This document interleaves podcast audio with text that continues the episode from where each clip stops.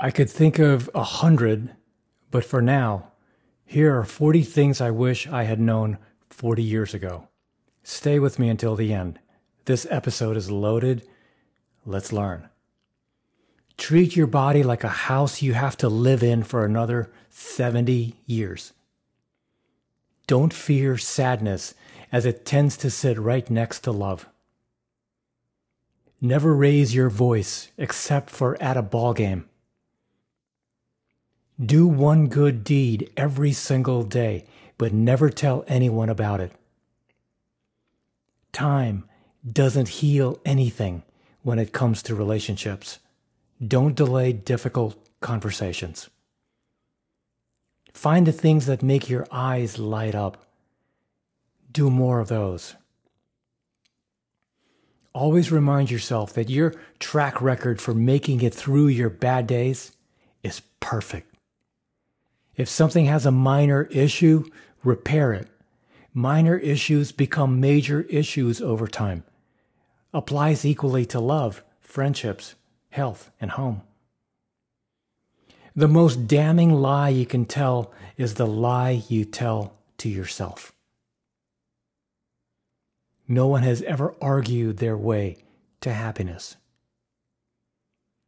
If you're going to lose a fight, make sure the other person thinks twice before fighting you again.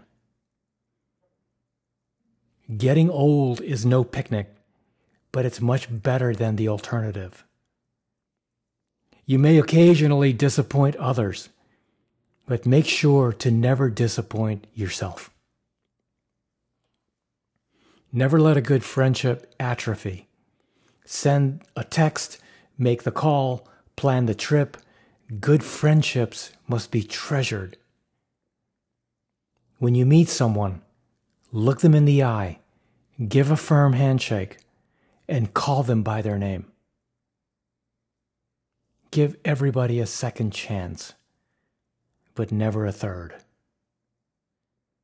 The good old days are always happening right now.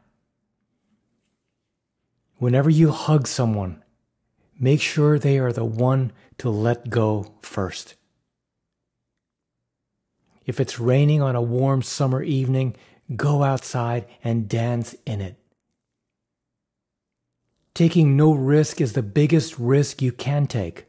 Regret from inaction is always more painful than regret from action. It doesn't have to be perfect for it to be wonderful. When in doubt, love.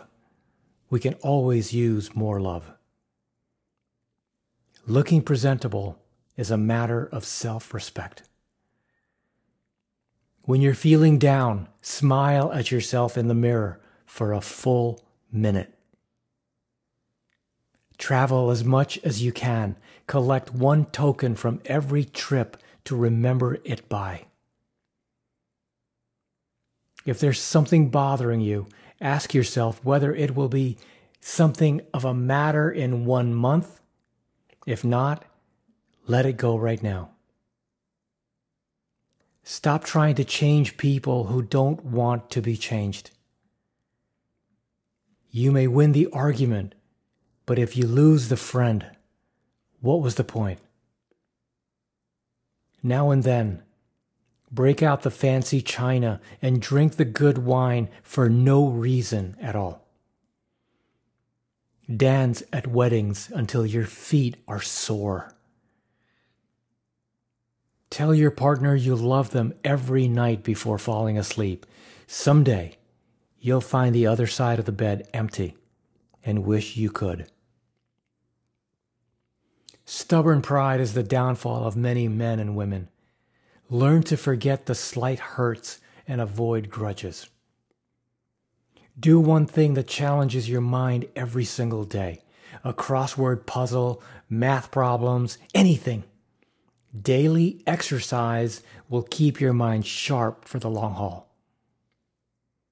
If something isn't working and your gut tells you to try harder, first ask whether there's just an easier way to do it. Allow your kids to fail. You will hate it, but it's so important. There's nothing wrong with shedding old relationships as you grow and change. No amount of money is ever worth trading for your peace of mind.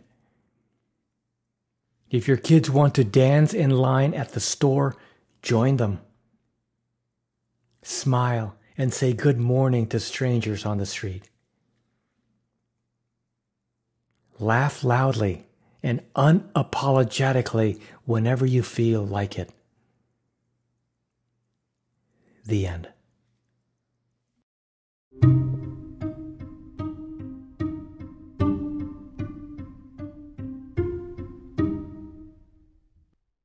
Hey, I'll see you next time and thank you so much for tuning in. That about wraps it up. But before you jump off, two quick things actually, uh, three.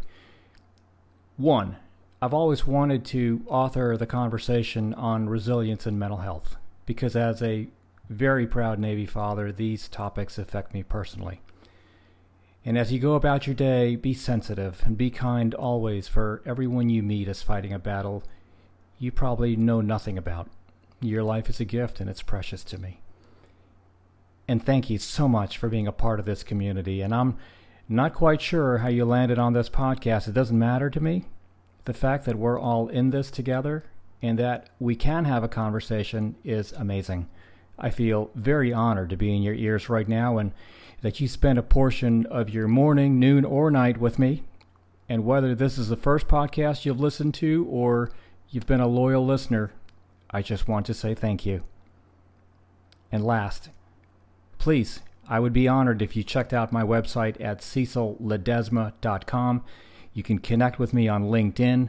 You can follow me on Twitter at Cecil Ledesma. Peace.